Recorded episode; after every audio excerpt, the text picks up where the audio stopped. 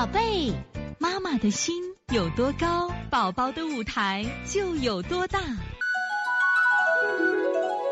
现在是王老师在线坐诊时间，我们看一下幺零七三这个任小青，她目前呢是在这个河北开店啊，做的也很好。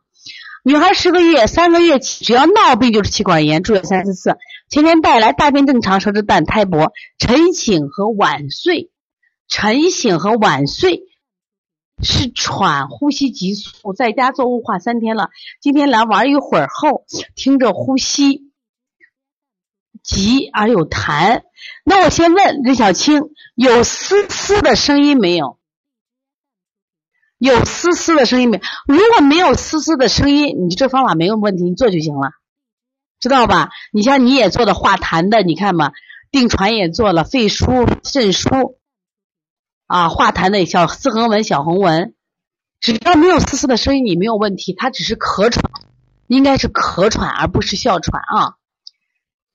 呃，我看你可以加个拿肩颈，其实我喜欢拿肩颈，拿肩颈是啥？